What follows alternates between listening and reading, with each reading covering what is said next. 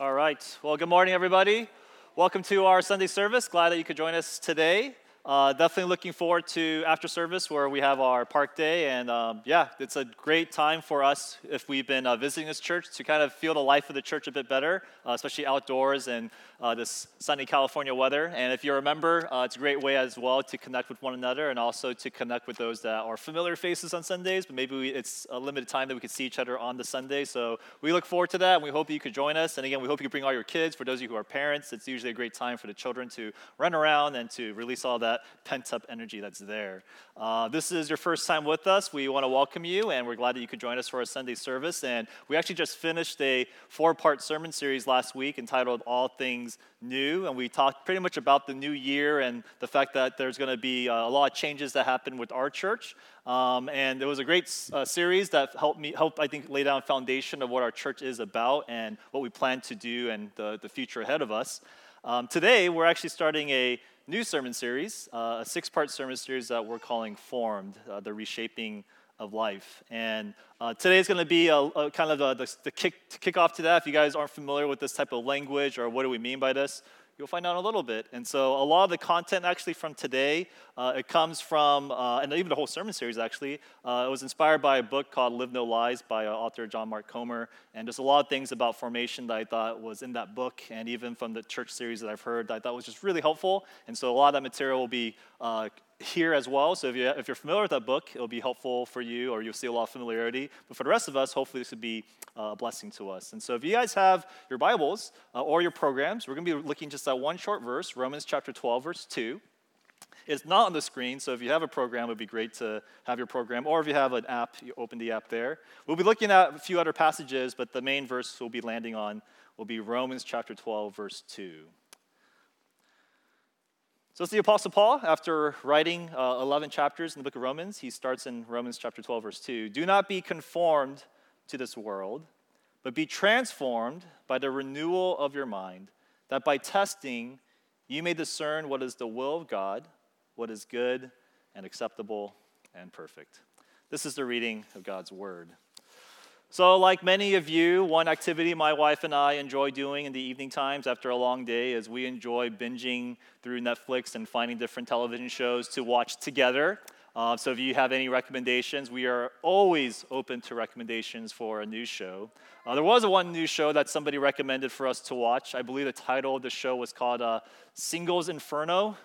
Uh, if you guys don't know what that show is, it's no problem. Don't have to worry about that show because it is a show that my wife was thrilled to start watching, but for me, I was like, no, thank you. And the reason why I did not want to watch that show wasn't to judge or to think there's anything, quote, sinful about it per se. It's literally because it's a genre of a show that I just despise. I cannot handle reality shows. That's just not my thing.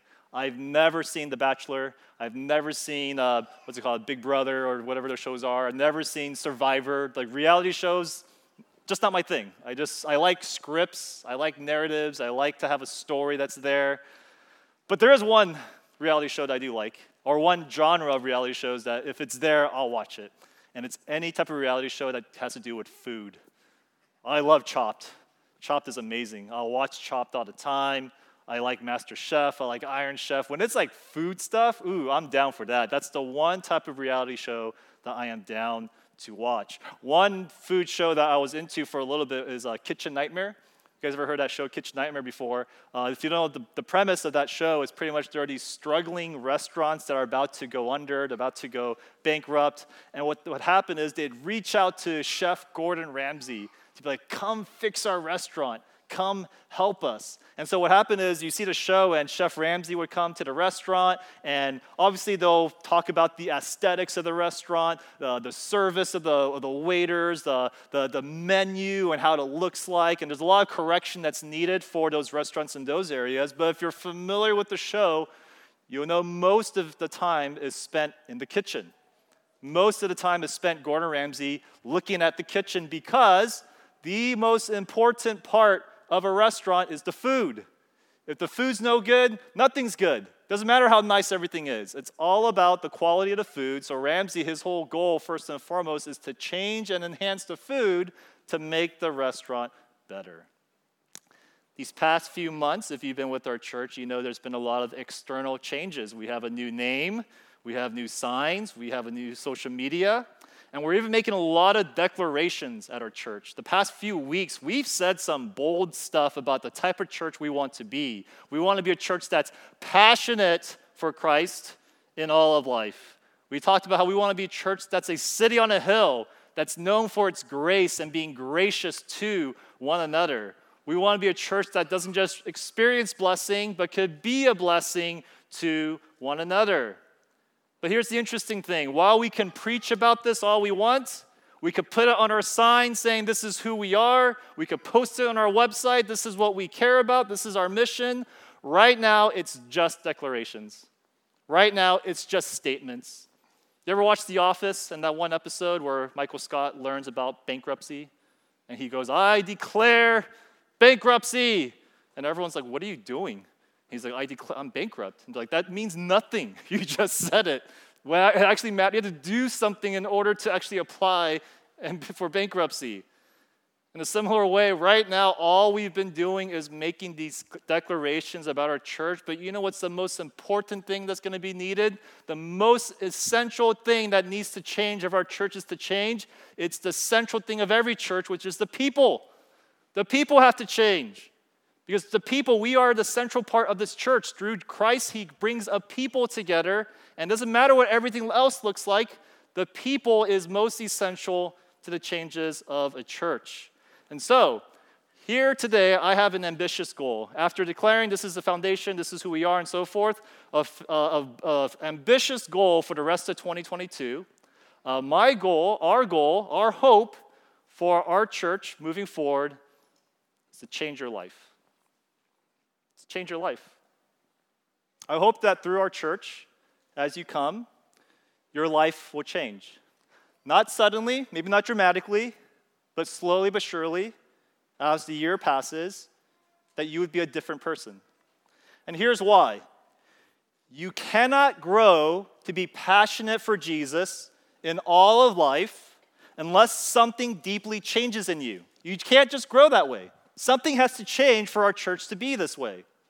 We cannot be a city on a hill that practices grace to one another unless you personally, something is changing to become more gracious. It's just not going to happen.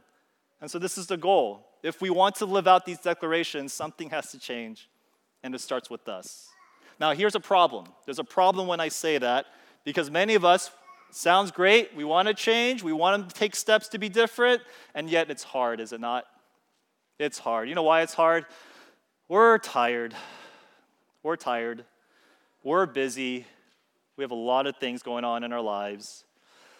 Quite frankly, it's easier to maintain the status quo. Just, chill, just let me do my thing. Just let me sit in the back and just enjoy this moment and go back to normal. The status quo is easier. Or for some of us, it's like, you know, that sounds great, but I don't know how to change. I don't even know what to do. And if that's you, I'm glad you're here. I'm glad you're here. Uh, I want to push back on you on how busy you are. You're busy, you're not that busy. You're busy, but there's something that you could do to shift that, that I want to push back on, not just today, but for the rest of this year. I want to challenge the status quo, even though it's more comfortable. I think it doesn't really make you happy living the status quo. I want to poke that a little bit this year. And I want to talk about how we can change. I want to share, I think uh, if there's ever any ambiguity of how we can change, I hope by the end of 2022, we're like, you know, I know how to change. I know how. That's what I hope to do. And the reason why is I'm really motivated for this is because even though it's easier to live the status quo, to live a normal life with just a little bit of Jesus sprinkled in there, it's also a very empty life. It's a much emptier life that's there for you. Versus life with Jesus, he tells us that it's true life and life abundantly.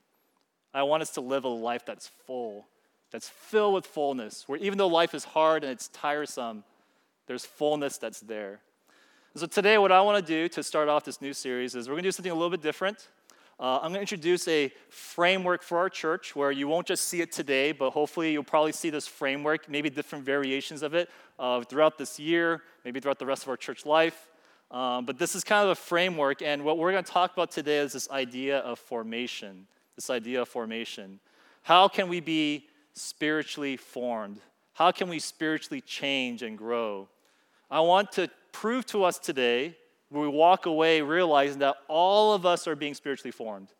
You have no choice in that. You are being formed one way or the other. There's no choice. Your one choice is how you're being formed. That's the one choice that we have. And so, to show this and demonstrate this, we're going to look at Romans chapter 12, verses 1 to 2. And in these, in these uh, verses, particularly in verse 2, there are two paths of formation. Two paths of formation that we could take. There is first the path of unintentional formation, and second is the path of intentional formation. So, unintentional, intentional. Let's look at the first path, the path of unintentional formation. So, if you're a Christian and you believe in the gospel, you go, Yes, I'm a Christian, I believe in Jesus, what are you supposed to do now? Jesus Christ came. The gospel says that he died for your sins so that the guilt and, the, and the, all the things that you failed to do, God, it's no longer uh, going to condemn you before the Lord, but you are now, by placing your faith in him, you have new life in Jesus Christ. In light of that, what should your life look like on a Monday? What should you do?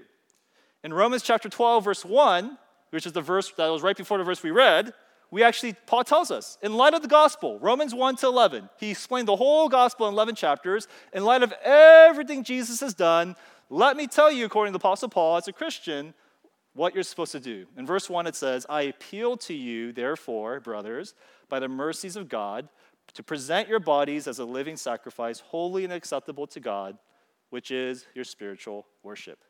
A lot of language there, but some key ones that stand out are these religious languages like offer or present, or the word sacrifice that's there. Those are common words for the offering of an animal to the, the gods, and it's a religious term that's often there. And here's the thing about offering animals as a sacrifice there is no halfway sacrifices. You either kill the animal or you don't kill the animal. But once you kill it, you offer it, and it's all in or all out. That's just the way it works. Paul is saying something similar. Now that you have received the gospel where God gave you everything in Jesus Christ, now God wants you to give everything to Him. All of you, not just your mind, not just your inner heart, but your body. That's why it says offer your bodies as sacrifices. Everything is meant to be given to God. God does not just one day, Sunday, to be devoted to the Lord, He wants all seven days.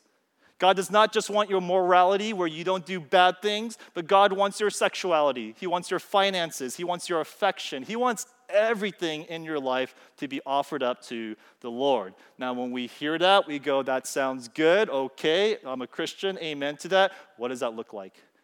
What does that mean? Does that mean I become, a, I live in a monastery? I just pray to God all day? Because it says every day, all the time. Do I become a missionary? Is that the ultimate goal? And I get build my life up to that? Verse 2, the verse that's in our program, he actually tells us what it looks like. You want to know how to live for the Lord every single day? It's right here in verse 2. Do not be conformed to this world, but be transformed by the renewal of your mind. That first part, do not be conformed to this world. The word conform means to be shaped by something.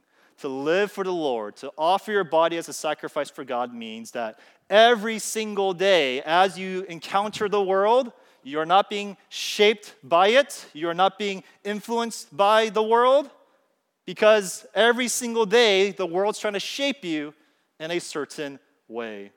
See, Paul is presuming that every single week something is happening to you. You're living in the world. There's a temptation to be conformed.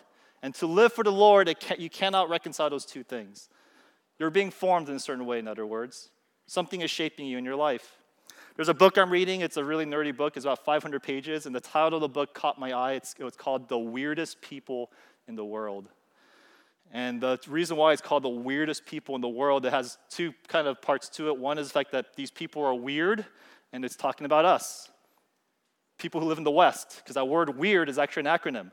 It's people who are Western, that's W, E, educated, I, individualistic, R, rich, and D, democratic. If those five qualities are you, you're weird. You're weird in human history. It is a unique phenomenon that makes us act in a certain way that nobody in human history has ever acted before. And yet, if you live in this type of world, this weird world, you're going to think it's normal. Everybody thinks this way. And we don't realize how often and how much this weird culture has shaped us. Let me give an example. So, the author's name is Joseph Henrich. He did an experiment where he showed a picture to a test group of people. And in the picture, it just showed a picture of a rabbit. And he had picture uh, people from all different countries. And he goes, If you see this rabbit, what would you match this rabbit with if you had to match it with one thing? Next slide. Would you match it with the cat? Or would you match it with this piece of cabbage? Which one would you do? Now, when you think about this, if you were to look at this and go, hmm, I circle one thing to match and connect this rabbit that's kind of like this rabbit, what would you do? According to his study, it was consistent all across the board. If you came from more of that weird Western culture, they matched it with the cat. And the reason why they match with the cat is because a rabbit is like a cat. They're both mammals, they're both furry, they're both living creatures. They have similar qualities to one another. So if that's you, that's more that Western mindset that's there. Versus if you came from more that Eastern mindset, you actually matched it with the cabbage. Why? Because a rabbit has a relationship with cabbage, it eats it. Because Eastern people are more communal, we're more about the relationship. And that's, we don't even know why we think that way, it just kind of happens to us. We're shaped without even knowing it. Here's another example that I have. If you have a, if someone on the, on the form said, fill in the blank, I am blank, what would you put to describe yourself? How would you fill it in? If you're from the West, a lot of times you'll say, I'm a teacher, I'm a doctor, because we define ourselves by our achievements. Or you'll say, I'm curious, I'm kind, I'm an INFJ, because we attribute, our, we think about our attributes. That's how we define ourselves. For say from the East, you're more communal. You'll say, I am Kate's dad. I am Julie's husband. I am Richard's son. You'll say stuff like that. Why? Because it's more relational. Two totally different brains, two totally different ways of how you decide and make decisions and outcomes. Why? Not because you're consciously doing that, you got shaped a certain way. You're being influenced a certain way. In other words, formation, the idea that you are formed, this is not just a Christian thing, even though there's a Christian version of it. It's a human thing. You're constantly being shaped, you're constantly being formed. You know, sometimes when you become a Christian for the first time and no, no one around you is a Christian, they're going to say, Man, you're being brainwashed. Man, you're thinking so differently. What's going on? But here's the reality all of us are being brainwashed in a certain way. We're all being discipled, we're all being formed. The only question is, how are you being formed? How are you being shaped? And here's a question for all of us Do you know how you're being formed? Do you know what's shaping you? What's influencing the way you to, to decide and make your decisions? If you don't know, you go, I have no idea what you're talking about. Most likely, you are being formed in an unintentional way. You're being conformed to the world. There's a chart that's here that I want to show that we'll use for the most the rest of our time. And it's called unintentional spiritual formation, where pretty much all of us in this room, without knowing it, there are three elements, at the very least, that are taking place in your life right now that is forming you right now. You don't have to plan for this, hence the word unintentional. It's simply happening. It's just natural, and you don't even see it. It's like a fish, and you say, Hey, how's the water? And the fish is like, What's water? They don't know. It's just there. It's invisible, but yet it's shaping them. The same thing that's for us. There are things happening to us that are shaping us. You're being shaped no matter what. What are the elements that are shaping you? Here's the first one. Here's the first one stories.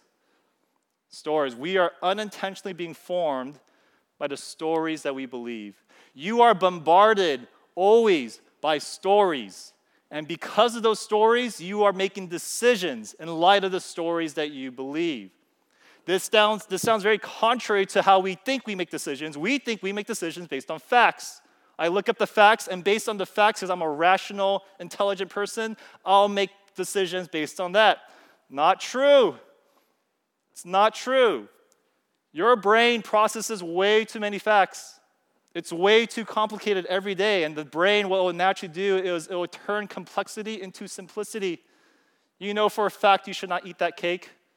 You know for a fact, and yet you do. Why? Because you don't go by facts. A story captures your heart. You know, a good example of this is remember the GoPro? I'm not sure if people still use the GoPro, but the GoPro, why on earth do people buy that? It's just a portable camera. It's just a camera that's waterproof. Why would people buy it? Is it because there's a spe- specific feature about the GoPro that you know about that made you go, and this is why it, it just shoots faster, and this is the specs, and this is the shutter speed? No, you know why? Because the commercial shows you a guy kayaking, riding around a GoPro, skydiving. In other words, GoPro means fun, GoPro means adventure. You buy the GoPro because of a story. Now, today, for all of us, we are encountering stories all the time through social media, through the music we listen to, through movies we watch. You know which stories are forming you? You know what the story is kind of being told to us all the time? Be true to yourself. Be true to yourself. My kids are being formed like crazy through Frozen and through Tangled to be true to yourself. Follow your heart. Follow your heart. You realize how Western that is? No Asian parent would agree with that. That's so Western, and yet for all of us, that's just the way it is. Why? Because of the stories that we've been hearing. Find yourself. That's the goal. Find whatever job that helps you find yourself. Find what makes you happy and do it. As long as you're happy. And so long as it doesn't hurt anybody, whatever you do is okay. Those are the stories that we're absorbing. And the more we're absorbing these stories, the more we actually believe the stories, the more we live out these stories. Let me give you an example of a, a one a prime example of what's going on with our world today the story of sexuality. We take the data of sexuality, and we're not going off the facts only. We're making a story about sexuality, and we're making decisions based upon the story. Here's a cultural story you're, you're basically an evolved mammal, and you have needs. You have physical needs that are hard to deny. And you know what? Sex is just kind of fun. It's fun, it's gratifying. Gender is just a social construct that's there. It's, there's not, it's not really something that's objective, it's more social. Monogamy, it's unnatural. I mean, look at the animal kingdom. There, there's no monogamous animals there. And so the result is you'll sleep around and that's okay. There's no problem having sexual relations with who you want. It's fun, actually, to sleep around, to lose your virginity, and to make sure you engage sexually with other people. It's no problem who you sleep with, because, again, gender is a social construct. And it's no problem with how many people you sleep with, because, again, monogamy, it's unnatural. See, this lifestyle is not just based upon facts, but it's based upon a story that we've absorbed. And the more that we absorb the story, the more we'll live it out. Because these are stories that are shaping us that we believe. Here's number two we're not just shaped by the stories around us, but we're shaped by the habits we pick up. The habits we pick up. There's a book called You Are What You Love by James K. Smith, and pretty much his whole argument of that book is the habits you do, they're not just something that you do, but those habits, they do something to you. The habits that you do, the things you do every single day, it shapes what you love and it shapes your longings. Let me give you an example. Every single day, you know what I do after I dress up and take a shower? I always brew coffee. Every single morning, I will brew coffee. And then my kids, because they're already up, they'll just watch me brewing coffee. And sometimes they'll watch me brew the coffee. And one time, even as they're watching me brew coffee, they said, Can we try it? Can we try whatever you're drinking? I was like, Sure. And I get my camera and just you know, give them, let them uh, try the coffee because I want to see their reaction. And you know, obviously, when they drink it, they're like, Oh, and they're so bitter for them. And they asked me, Dad, why do you drink this every single day? And I remember when they asked I was like, huh, you know, come to think of it, coffee is not like candy or fruit where everyone just naturally likes it. It was kind of an acquired taste. Uh, I drank my first cup of coffee actually in college. I never drank coffee until college, and the reason why is because of finals week. Finals week, I just needed something to keep me up, and people say, You gotta get caffeine in your body. So, four times out of the year, I would drink coffee. Only four times during finals week to keep me going in finals week in college. Then, after college, I would drink coffee when I had to work. Before my job, I have to drink it just to stay awake. So, I had to drink coffee every day just to be up for work, and now I drink coffee whenever I can. I love coffee. I love all kinds of coffee.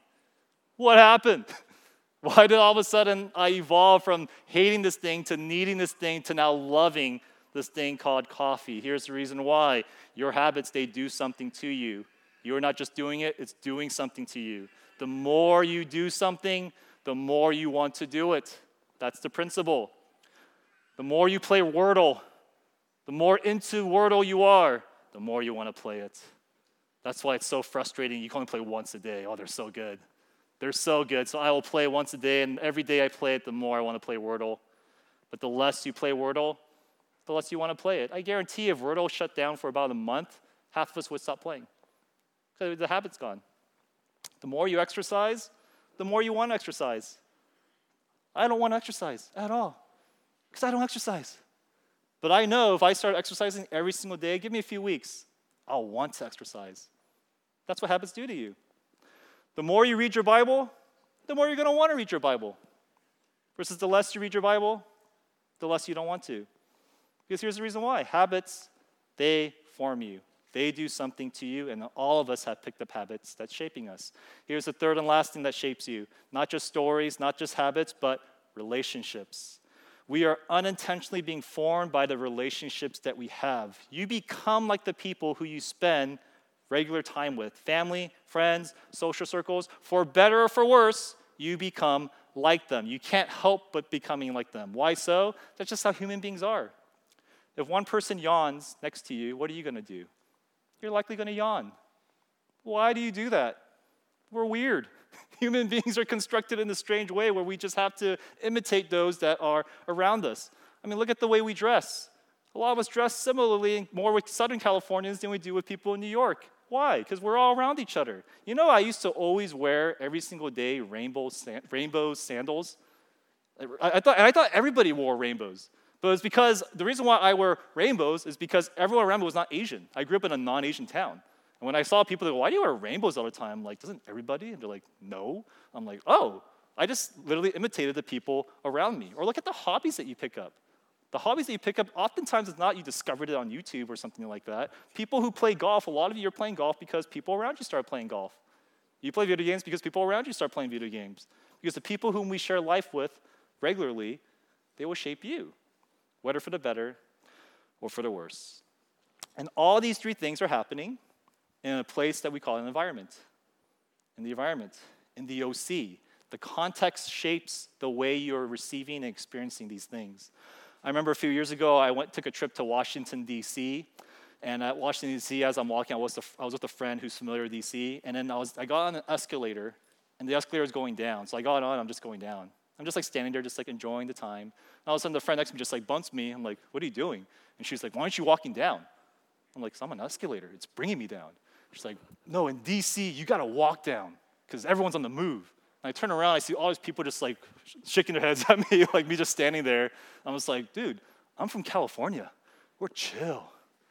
I ain't got, I ain't going in a hurry nowhere. I'm just chilling down the escalator. And I realize like, oh, the place that I'm in it shapes me in a way that I am actually unaware of. When you're in the suburbs, it's all about family. You raise a family to pick a fence, that's the goal. When you're in the city, it's all about career. You try to make it somewhere. In the suburbs, it's all very slow paced. Go at your speed. In the city, it's all very fast paced. You go, you walk, you talk as fast as you can. In the suburbs, it's very red, tends to be very red, very conservative. The city tends to be very blue, very democratic, and you happen now to be blue and democratic. It's like, what's going on? The city has shaped you, the environment has shaped you. And we combine all these elements together the stories, the habits, the relationships, and the place that you're practicing all these things. Over time, it's going to form you. And do you know what your role has to be to be part of this formation? Do you know what you have to do to be formed this way? There's only one thing you have to do. All you got to do is wake up.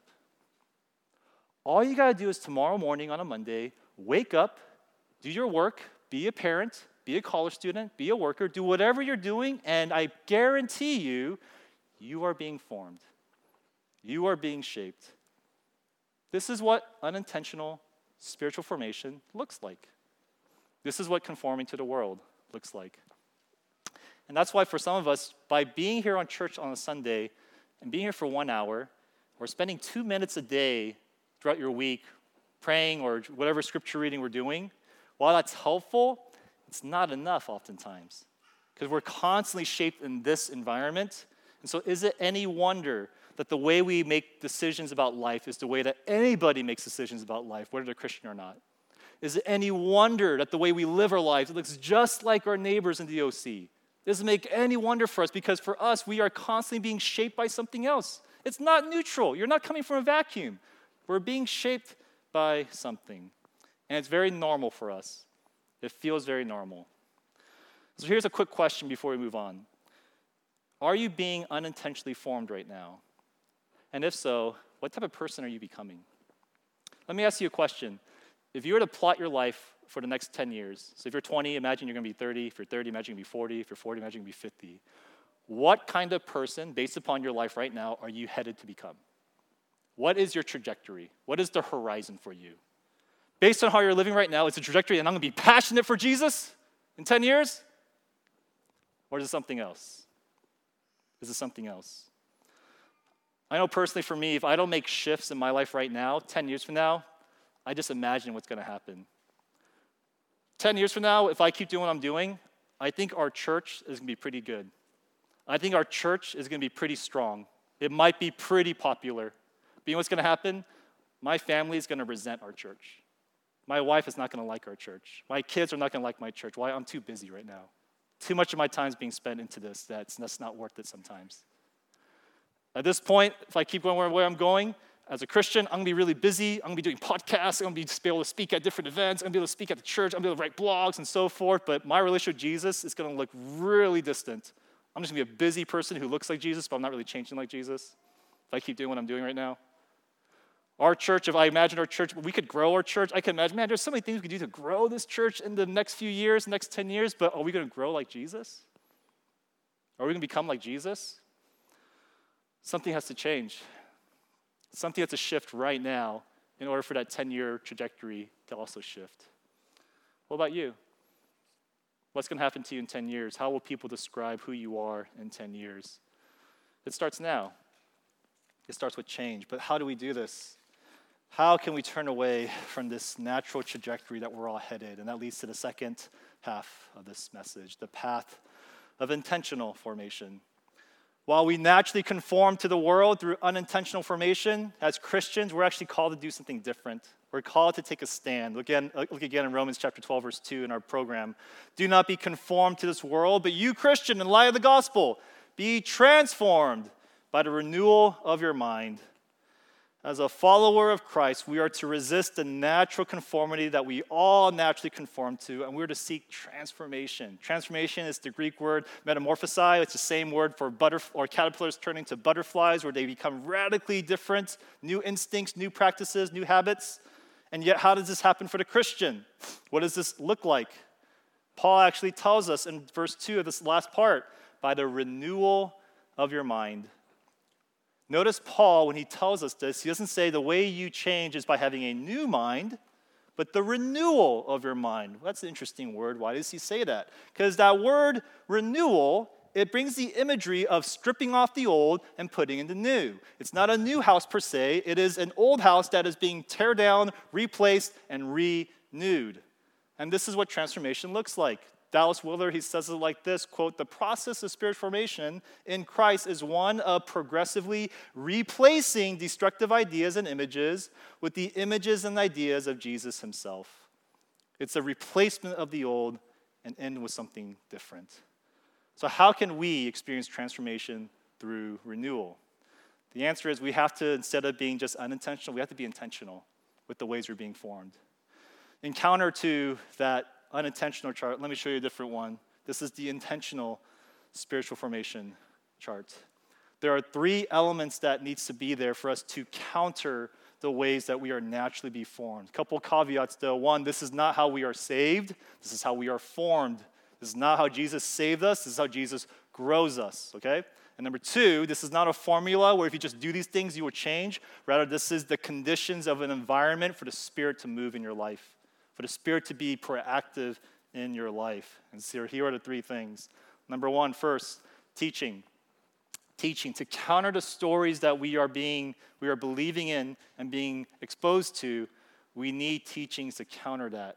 That's why it's so important that when we talk about teaching, it's not just facts about Jesus, but we are meant to actually hear a better, different story that Jesus has to offer us, a better life story for us. Let me give you an example again, going back to that sexuality example. As opposed to being an animal with needs where your gender is a social construct and sex is just for fun and monogamy is unnatural, here's another story that's out there. You're not an animal, you were made in the image of God. Your gender is not just a social construct, but it is a very important part of your identity. Sex is not just for fun, but it makes two people one. It bonds two people together in a unique way. And monogamy People are right. It's not easy. It sometimes feels unnatural, but it is the pathway to intimacy. It is the pathway to closeness in a unique way. Those are two different stories. The question is, which story are you going to believe? And whichever story you choose to believe, whichever sounds more enhancing or more appealing to you, that will shape the decisions of what you make. And that's why the Bible, again, it's filled with stories. Jesus teaches in stories. It's a story about a different life that Jesus has to offer us. And we have to actually learn what the story is. Now, granted that, I know our church, oftentimes when we think of transformation, we go, and that's it, end the sermon. It's just teaching, it's just a sermon. If we want to change, let's do a book study. We go through the book. What did you learn? You learned that? Great. Now walk away changed, right? That's oftentimes what we think when we talk about change. But I think that's not how change works in real life. You want to know why? Because I tried that before with something else. I have a secret desire, uh, at least especially back in COVID time, I had a secret desire to learn something. I wanted to learn jujitsu. And it was COVID time, and I was like, you know, I have a lot of time. I should learn jujitsu. Like, I really want to learn it. But here's the problem it was COVID. You can't go in a jujitsu gym during COVID. And so what did I do? I still wanted to learn it because I had a lot of time. So what I did was I went on YouTube and I typed learning jujitsu. And I just try to watch jujitsu tutorials all the time. I watched jujitsu videos every single day for a few weeks. You know what happened? I still don't know anything about jujitsu. I don't know nothing about jujitsu. And here's why. Even though I learned a lot of facts about jujitsu, I need to practice it in order to actually do it.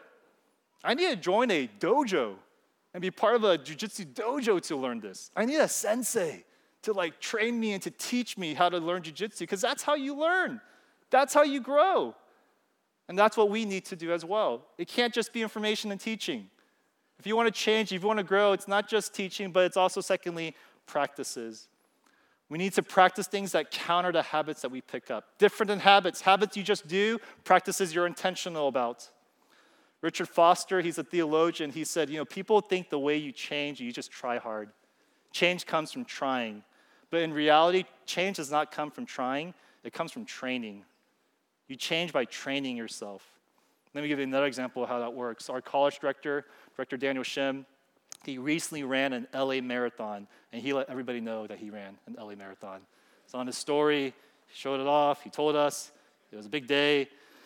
And there was a day where he ran the LA Marathon. Now imagine if, imagine a scenario where Daniel, our college director, he texts me the day before on a Saturday going, hey, Tom, you want to you wanna run this marathon with me?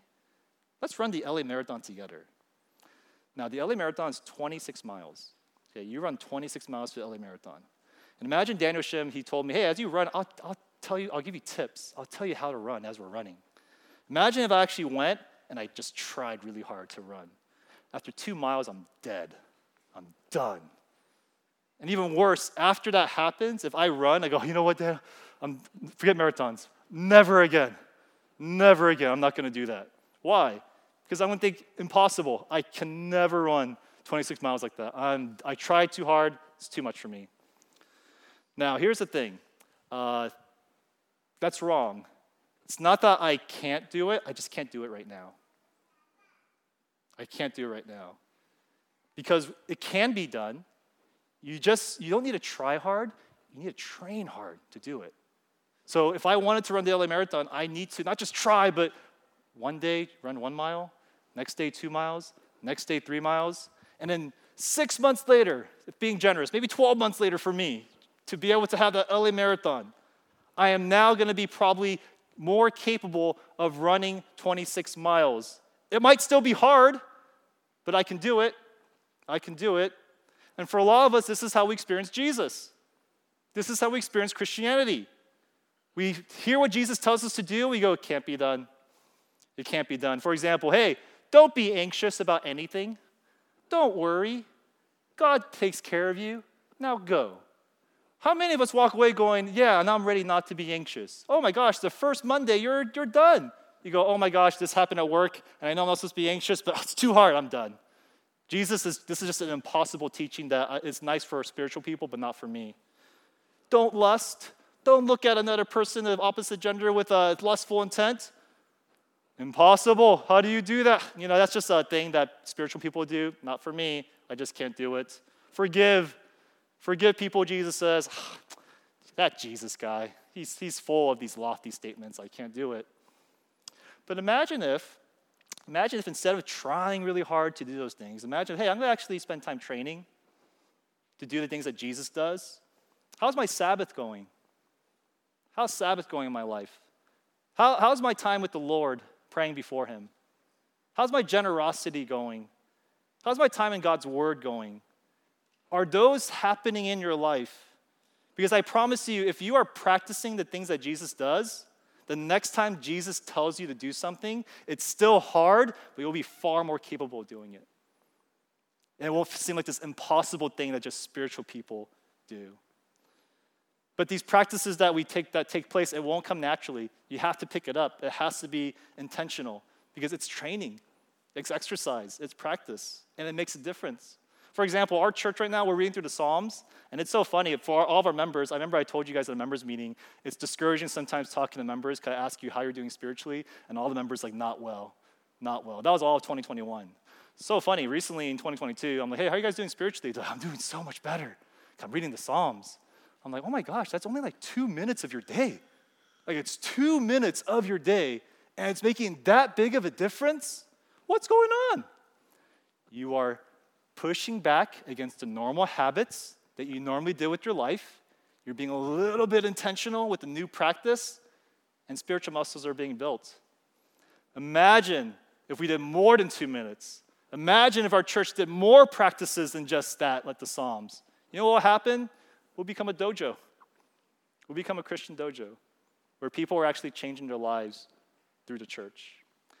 So, teaching, practices, and lastly, the last thing we need in order to counter the formation habits of the world is community. Community. This counters relationships that we have. Now, what do I mean by this? Because those seem like two similar things, right? A little bit different.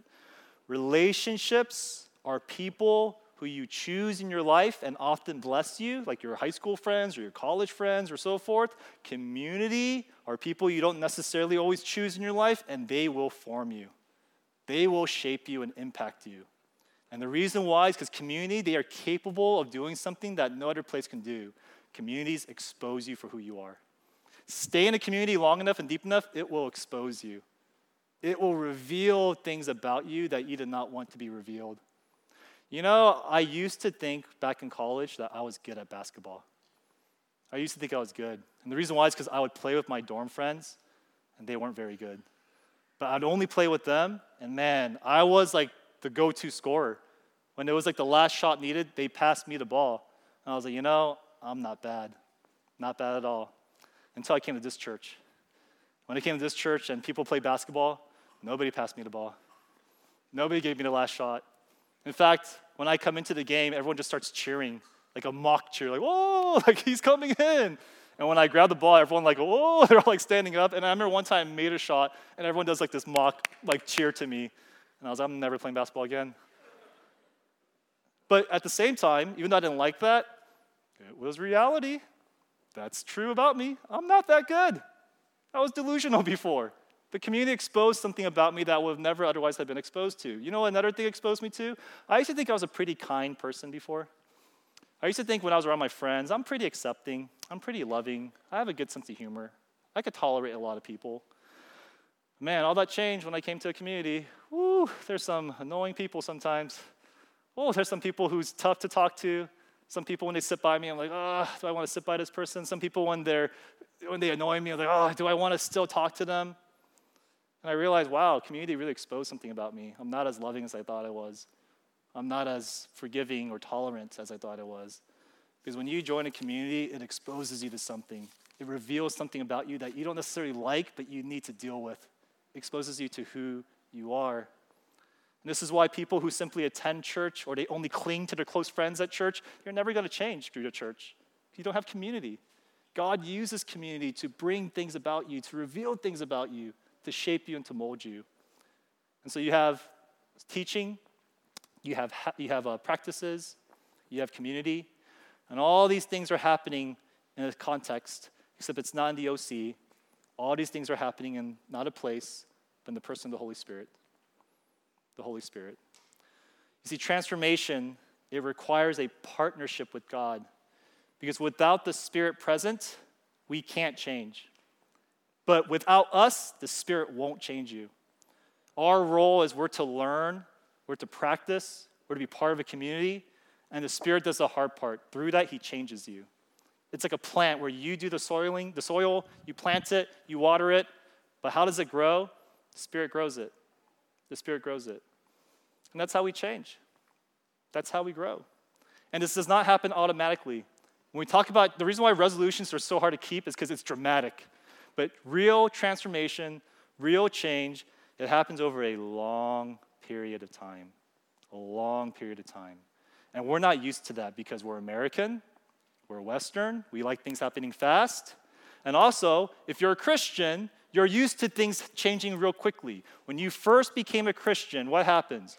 You stop smoking, you stop getting drunk, you stop partying, you stop doing really bad things, you stop cussing, a lot of things change, you start going to church, you start having these moral, new, a new moral compass. It all happens really fast. It all happens throughout college. But then after college and all the way to your parenthood, not much really changes, right? And when not much really changes, you think, well, it's because I guess Jesus isn't that important anymore. I guess he's just not that relevant to me, so I'm just kind of living my life. And you look exactly the same like you did in college. And here's the reason why. Because all the changes that happened back in college, those were all the superficial changes that were easy.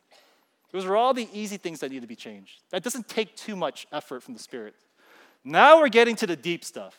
There are deep rooted things happening in your life that's been there your whole life that the Spirit of God has not entered into. And yet, what happens right now is it needs, He needs to enter there, and that's a slow change because it's deeply lodged in the heart that's there. And when you suffer in the midst of all that, suffering just activates this like crazy. When you suffer, all of a sudden the teaching of Jesus becomes all the more real. The community of God becomes all the more real and the practices of God are all the more needed. And when all of this is taking place over a period of time, you know what happens? What the result is of this? We see it again in Romans chapter 12, verse 2. You may discern now what is the will of God, what is good and acceptable and perfect. In other words, you now know how to live the life Jesus wants you to live. You don't need a book that tells you how to make decisions. You're guided by the Spirit. You don't need a mentor to tell you what to do as much. You're guided by the Spirit. You're being shaped, you're being molded. You're in a context where the Spirit of God is present in you. This is how we change. So let me show those two charts one more time. We have unintentional formation. That's happening no matter what. It's going to happen to you tomorrow. And we have intentional formation, the way God wants to transform you. When you look at this, especially to the one here, which of these elements do you need in your life right now? How can you add one mile to your life these days? And if I could exhort a church, the time is now. The time is now. You know, if you're young in this church, if you're like, again, you're in your 20s or 30s, if you're young, um, the things that happen in your 20s that people like tell you, like, hey, you know, that's not really good about you, those quirks that are there, just know that becomes character in your 30s. The quirks in your 20s become character in your 30s. And then the character in your 30s, you face the consequences in your 40s. That's what often happens. Start now.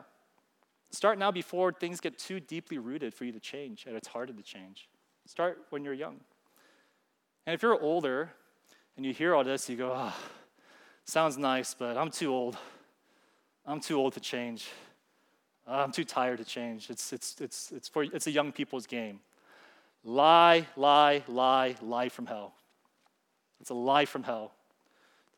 When you read the stories of the Bible and people changing, how old are those guys? How old was Abraham when he changed? How old was Moses when he changed? How old was the Apostle Paul when he changed? We are not that old.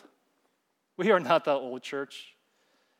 And I'm confident that God wants to change us because God's entire purpose is saving you. The entire purpose of God sending Christ into your life is so that you could not just have a relationship with Jesus, but you could grow to become like Jesus. Romans chapter 8, verse 29, it tells us that for those he foreknew, he predestined to not be saved, but to be conformed to the image of his son. He wants us to be transformed. That's the entire goal of the Christian life. And that's our goal. This is the paradigm, the framework that I hope as a church that we could really strive for, that we could really change in this church. And so to conclude, so what are we going to do about it? As a church, what are we going to do? If I say, now go, change, go out there, It's going to be tough because it's just information, right? Which is needed, it's necessary, it's not enough. Just know our staff, we've been thinking about this for a long time. I've been talking about this for the past two years how we can change, how we can grow, how we can do this with teaching, with practice, and with community. Uh, and just that we hope something will be coming soon. Um, but I also know this if we try something right now, uh, not many of us are going to do it. If we say, hey, sign, and now sign up for this thing to change, I just know not many of us are going to sign up. And we're going to not sign up not because we're too busy, even though a lot of us are, not because we, we're too lazy, uh, the reality is there's something going on. Um, there's war going on for our souls. There's resistance going on. There's pushback. It's not neutral territory. And so before we launch anything, I want to talk about that. I want to talk about this battle of formation that all of us experience, which makes it so hard for us to really grow and change. There's a war taking place in our formation. It makes it difficult to be intentional. And starting next week, I want to spell that out. What is the war taking place? What is the resistance, and what can we do about that? And so until then, I hope you could join us. It's going to be a transformative, hopefully, uh, series for us. And I really hope and pray that our church could be formed and could be changed. And so, you, would you join me in prayer and asking Lord to bless this time? If I just invite us to, as I invite the praise team up, if I just invite us to reflect and uh, pray for maybe one or two things. Uh, for some of us who are here, you might be formed or realizing you're being formed in a certain way and some of the formation is not good, whether it be from your habits, or whether it be from the relationships you're having, or whether it be from the stories you're believing. Share with the Lord what's going on. Share with the Lord the challenges or the things that are perhaps making it hard to even care for transformation. What is happening in your soul right now? If we could just share that with the Lord in the time of prayer. Or for others of us, maybe we do want to change, but yet when we see those different practices of having community or have, having daily practices or even believing the story of Jesus in our life, maybe one of those has just been missing, or maybe the Spirit of God has been missing. Whatever it might be, however we want to respond, I just invite us to really pray before God, to be still, and to really share with Him what's going on in our hearts, whether it be the apathy or burden. Let's really pray before the Lord. At the very least, asking Him to really help us to take small steps to change, to grow, and to look more and more a little bit like Jesus. Because right now, even if we're tired and we're burdened, it's because we're living perhaps an emptier life than we should, and we need Christ to really fill that. So let's really pray at this time, and then I'll close this in prayer. So let's pray.